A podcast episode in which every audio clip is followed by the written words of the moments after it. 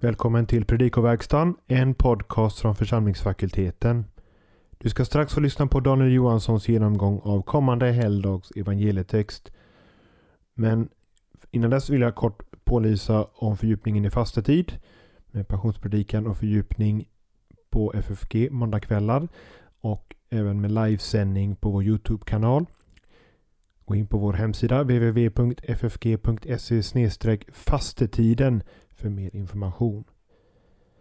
Jag vill också nämna om vår nya bok, nyutgåvan av Bengt Hägglunds bok Kunskapsteori och metafysik med en ny inledning av Torbjörn Johansson. Med information på vår hemsida. Liksom den information om teologisk utbildning som du kan eh, ta del av om du är intresserad av studier hösten 2023.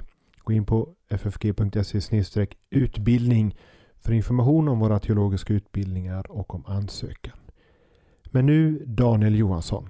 Första årgångens evangelium för midfastosöndagen hämtas från Johannes 6, 1-15.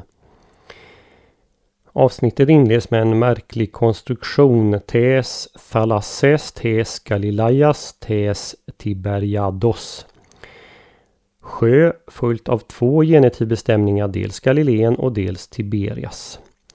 Som framgår av notapparaten i Nestlalan har detta förorsakat visst bryderi ibland de som skrivit av texten. En variant har till exempel orden eis ta merre innan Tiberias och då får vi betydelsen till andra sidan Galileiska sjön till Tiberias område. Eh, det vill säga i sydväst, rakt motsatt den traditionella placeringen i nordost i närheten av Betsaida. Det enklaste sättet att förstå den i Nästlalan tryckta varianten det är att ta den andra genitiven som epexegetisk. Jesus får över till andra sidan Galileiska sjön, det vill säga Tiberias sjö. Det här är första gången av tre som vi stöter på den här benämningen Tiberias sjö. Ehm, det, de övriga finner vi senare här i kapitel 6 i vers 23 och sedan i Johannes 21 1. Staden Tiberias grundades av Herodes Antipas någon gång 18 20 efter Kristus till kejsar Tiberius ära. Den ansågs eftersom den var grundad på en gammal begravningsplats länge för oren av judarna men efter att den under mitten av andra århundradet förklarats för ren så blev den ett rabbinskt centrum och man kan än idag besöka många berömda rabbiners gravar i staden Tiberias. I vers 2 bör man lägga märke till att de två huvudverben ekolosei och eseoron Eh, båda står i imperfekt och indikerar att folk under en tidsperiod höll på att följa Jesus och se undren eller tecknen han gjorde. Att de båda verben står i singularis det beror på att ochlos folk är ett kollektivt substantiv. I vers 5 eh, så är verbet agorasomen eh, det står i konjunktiv och det är ett exempel på den så kallade deliberativa konjunktiven. Den används i frågor där svaret inte är givet. I texterna för första respektive tredje söndagen i fastan den här årgången eh, möter vi verbet peirazzo och nu gör vi det igen eh, här i vers 6 när det står Toto de elegen peiratson auton. Här måste peirazzo ha betydelsen pröva för inget i kontexten antyder att det skulle vara fråga om en frestelse. Och participet uttrycker syfte. Detta sade han, Jesus alltså, för att pröva honom, Filippus. I nästa vers, vers 7, eh, så stöter vi på diakosion denarion.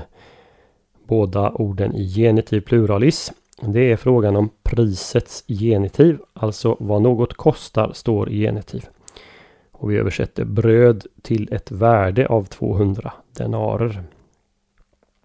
Det här motsvarar ungefär en arbetares lön under åtta månader.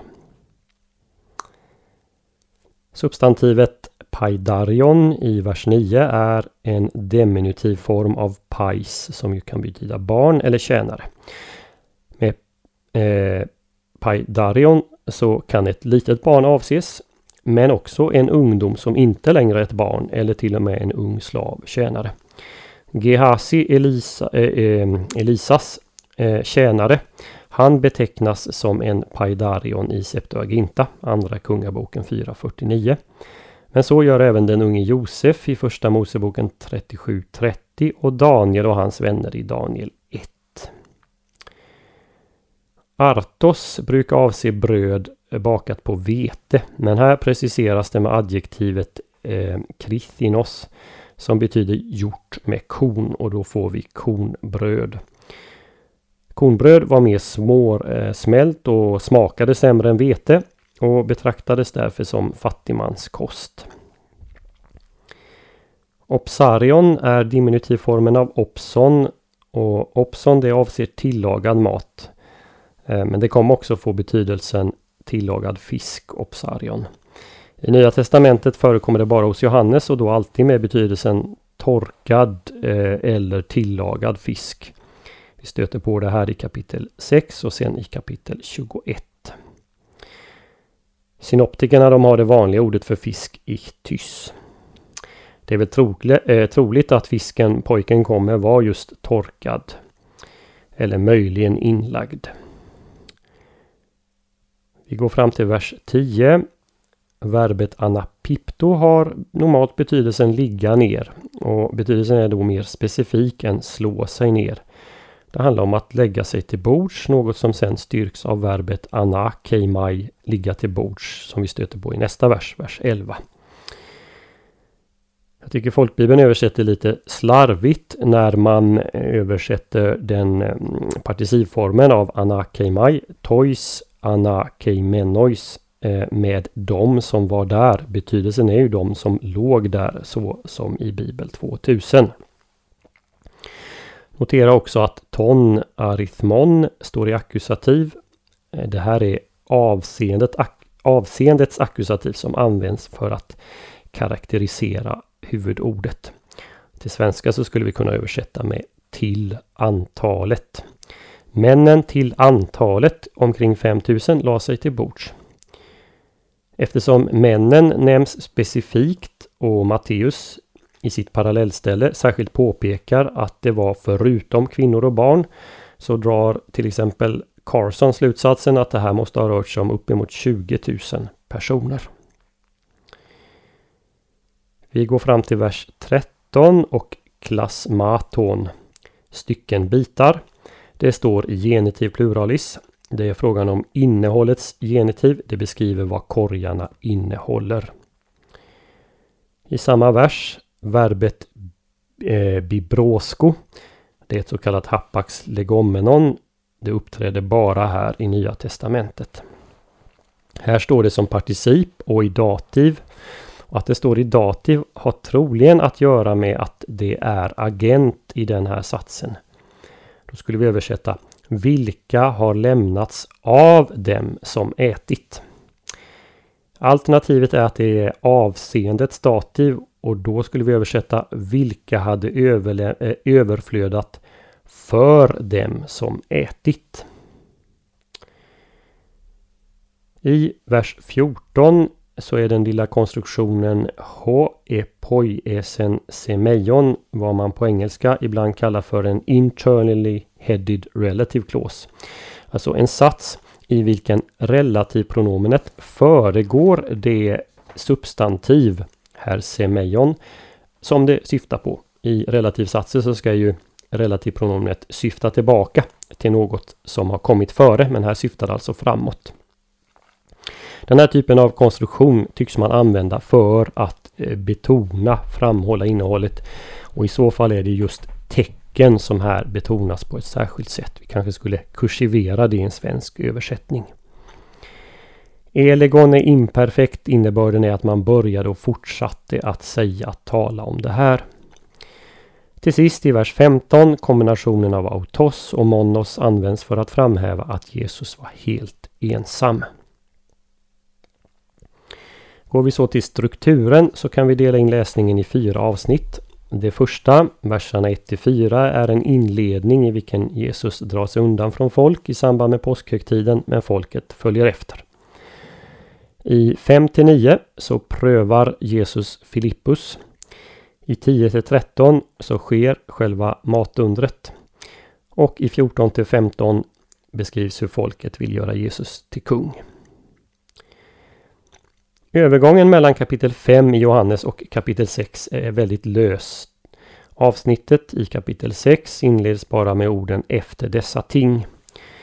I kapitel 5 befinner sig Jesus i Jerusalem. I kapitel 6 är han vid Galileiska sjön. Var är dock oklart.